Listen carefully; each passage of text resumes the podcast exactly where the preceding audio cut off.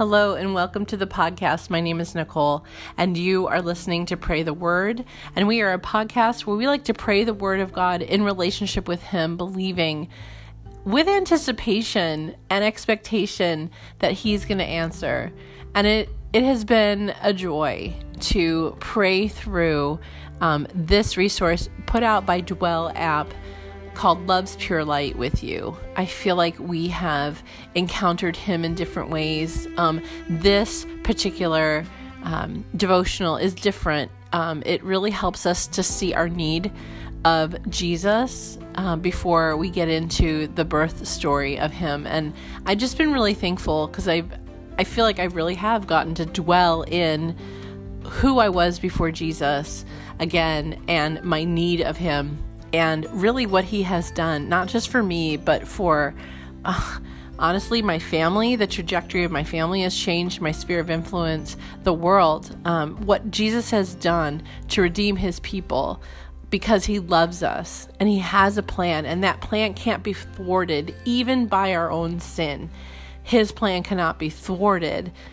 Um, I can bring delay into my life. I can bring um, obstacles into my life um, and and miss a lot of blessings through my disobedience. But God's overall plan is still going to stand, and that gives me hope today. That really gives me hope. Um, and the other thing is that every time I repent and return, every time I repent and return, my life is back on the trajectory of getting to be a part of God's purposes and plans for my sphere of influence in my region, my state, my nation, my world. Every time I realign myself with God's purposes and plans, He says, Yes, let's go. Um, doesn't mean there aren't consequences. There are consequences to my sin, but God can still work through me to accomplish what He wants to accomplish in the world, and I get to be a part of it. And that's exciting. What a good God we have, um, really. Um, so we are praying through, today is day 11. We are praying through Love's Pure Light. Again, this is a free PDF. You can find the link to it down in the notes. We're going to read through the scriptures and then pray through the devotional. The scriptures today are from Psalm 27, Malachi 2, and Luke 1, and we read from the Passion Translation and the New Living Translation. Psalm 27 David's poetic praise to God before he was anointed king. The Lord is my revelation light to guide me along the way. He is the source of my salvation to defend me every day. I fear no one. I'll never turn back and run from you, Lord. Surround and protect me. When evil ones come to destroy me, they will be the ones. They will be the ones who turn back. My heart will not be afraid. Even if an army rises to attack, I know that you are there for me, so I will not be shaken. Here's the one thing I crave from God, the one thing I seek above all else. I want the privilege of living with Him every moment in His house and finding the sweet loveliness of His face, filled with awe delighting in his glory and grace. I want to live my life so close to him that he takes pleasure in my every prayer. And God, I thank you that David's prayer is our reality. It's our reality. You live with us. We live so close to you that our every pl- prayer you take pleasure in. God, I thank you so much um, it's true that we can live that way. You live within us and you hear our every prayer. And we want to align our lives in such a way, God, that everything that we pray is so aligned with you that you take pleasure every, everything in everything we pray. In his shelter in the day of trouble, that's where you'll find me, for he hides me there in his holiness. He has smuggled me into his secret place where I'm kept safe and secure, out of reach from all my enemies. Triumphant now, I'll bring him my offerings of praise, singing and shouting with ecstatic joy. Yes, listen, and you can hear the fanfare of my shouts of praise to the Lord. God, hear my cry. Show me your grace. Show me your mercy and send the help I need. Lord, when you said to me, Seek my face, My inner being responded, I'm seeking your face with all my heart. So don't hide yourself, Lord, when I come to find you. You are the God of my salvation. How can you reject your servant in anger? You've been my only hope. So don't forsake me now when I need you. My father and mother abandoned me. I'm like an orphan, but you took me in and made me yours. Now teach me about all your ways and tell me what to do. Make it clear for me, clear for me to understand, for I am surrounded by waiting enemies. Don't let them defeat me, Lord. You can't let me fall into their clutches. They keep accusing me of things that I've never done while they plot evil against me. Yet I totally trust you to rescue me one more time so that I can see once again how good you are while I'm still alive. And here's one thing I've learned through it all don't give up, don't be impatient, be entwined as one with the Lord. Be brave and courageous and never lose hope. Yes, keep on waiting, for He will never disappoint you. Malachi 2. Are we not all children of the same Father? Are we not all created by the same God? Then why do we betray each other, violating the covenant of our ancestors? Judah has been unfaithful and a detestable thing has been done in Israel and in Jerusalem. The men of Judah have defiled the Lord's beloved sanctuary by marrying women who worship idols. May the Lord cut off from the nation of Israel every last man who has done this and yet brings an offering to the Lord of heaven's armies. Here's another thing you do you cover the Lord's altar with tears weeping and groaning because he pays no attention to your offerings and doesn't accept them with pleasure. You cry out, Why doesn't the Lord accept my worship? I'll tell you why.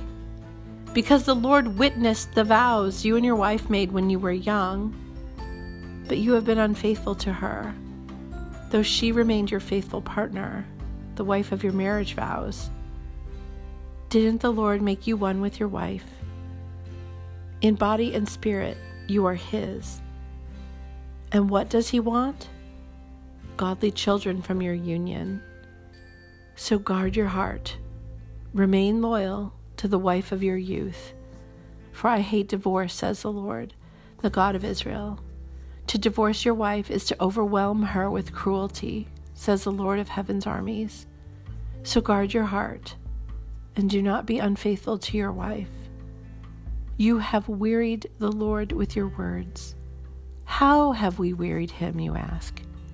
You have wearied him by saying that all who do evil are good in the Lord's sight, and he is pleased with them. You have wearied him by asking, Where is the God of justice? God, in our in our Western sensibilities, this is a hard portion of Scripture. but you are the same yesterday, today, and forever. And you have said you hate divorce, you hate the breaking of covenant, you hate the unfaithfulness of one spouse to another. God, because it's a reflection of your your love for us, your covenant with us, marriage is a reflection of that. Marriage is a microcosm, it's a small example of Christ and the church and our unfaithfulness to you, God, um, looks like a spouse's unfaithfulness to the other, God. I thank you. I thank you for forgiveness, but it doesn't change the fact that you hate it. You hate unfaithfulness, God. And that's why you sent Jesus. One of the reasons why you sent Jesus is to cleanse us from the sin of unfaithfulness, whether to our spouse or to others in the body of Christ, other covenants that we have broken, Lord, in different ways. You paid a high price for it, God. You are holy. We are not. you are holy. We are not. And finally, in Luke 1 During the reign of King Herod the Great over Judea, There was a Jewish priest named Zechariah who served in the temple as part of the priestly order of Abijah. His wife Elizabeth was also from a family of priests, being a direct descendant of Aaron. They were both lovers of God, living virtuously and following the commandments of the Lord fully. But they were childless, since Elizabeth was barren, and now they both were quite old. One day, while Zechariah's priestly order was on duty and he was serving as priest, it happened by the casting of lots, according to the custom of the priesthood, that the honor fell upon Zechariah to enter into the holy place and burn incense before the Lord. A large crowd of worshippers had gathered to pray outside the temple at the hour when incense was being offered. All at once, an angel of the Lord appeared to him, standing just to the right of the altar of incense. Zechariah was startled and overwhelmed with fear. But the angel reassured him, saying, Don't be afraid, Zechariah. God is showing grace to you. For I have come to tell you that your prayer for a child has been answered. Your wife Elizabeth will bear you a son, and you are to name him John. His birth will bring you much joy and gladness, and many will rejoice because of him. He will be one of the great ones in the sight of God. He will drink no wine or strong drink, but he will be filled with the Holy Spirit even while still in his mother's womb. And he will persuade many in Israel to convert and turn back to the Lord their God. He will go before the Lord as a forerunner, with the same power and anointing as Elijah the prophet. He will be instrumental in turning the hearts of the fathers in tenderness back to their children, and the hearts of the disobedient back to the wisdom of their righteous fathers and he will prepare a united people who are ready for the Lord's appearing.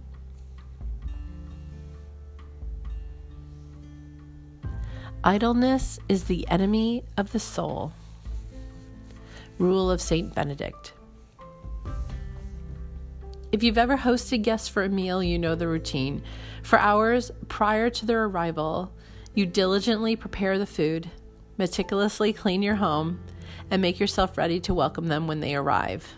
If you succeed, all of this will appear effortless, as though you just happened to throw it all together at the last minute. The aim is to be ready and waiting. With the preparation and hard work behind you, all that is left is to turn your attention fully to the guests of honor. In many ways, Advent is the cooking and cleaning that must be done to properly welcome our guest. This is not work for work's sake, busy just to be busy, or a superficial concern with appearance. No, it is paradoxically the path to true freedom and rest. When proper preparations are made, we can live with a singular focus and devotion, not concerned with the weight of the world or duties of our lives. Preparation of heart and mind allows us to attend to Christ at His coming. We lay aside all earthly cares in order to offer Him our full attention and devotion. Do not mistakenly conflate busyness with faithfulness, nor idleness with peace of soul. We must learn to be perfectly at rest while remaining fully attentive only then, in the words of Luke 1, will we be a people prepared for the Lord. God, I thank you for this realignment as to what Advent is.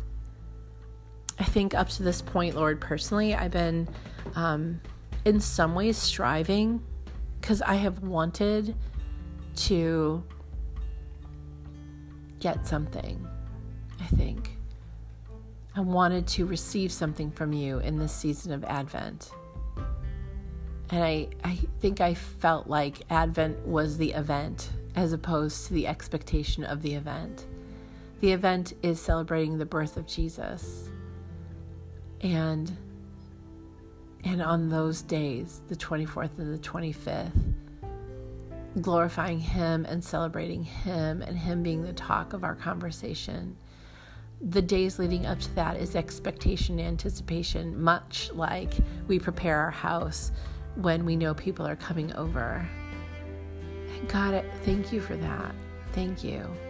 In my house today, Lord, actually, today is a day where I'm cleaning before um, having my family come for Christmas.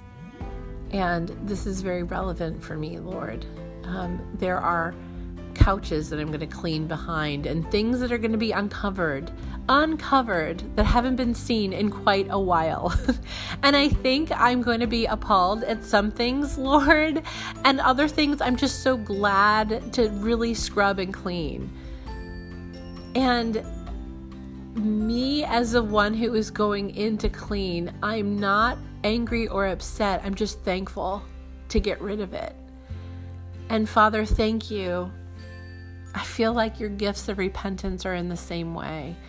That you give us gifts of repentance because you want us to turn and be clean, like you have made us clean, and to receive your your cleansing once again. God, help our hearts to be prepared, Lord, in the same way that um, we prepare our homes, God, to receive guests, allowing you to unturn, overturn every couch cushion. every corner, every cobweb, to look under every table, every um, piece of furniture, to, to get everything up and out, God, to prepare the ways for our special guests. In the same way, God, do that. Do that in our hearts, I pray, this week, today, in Jesus' name. Prayer for the week.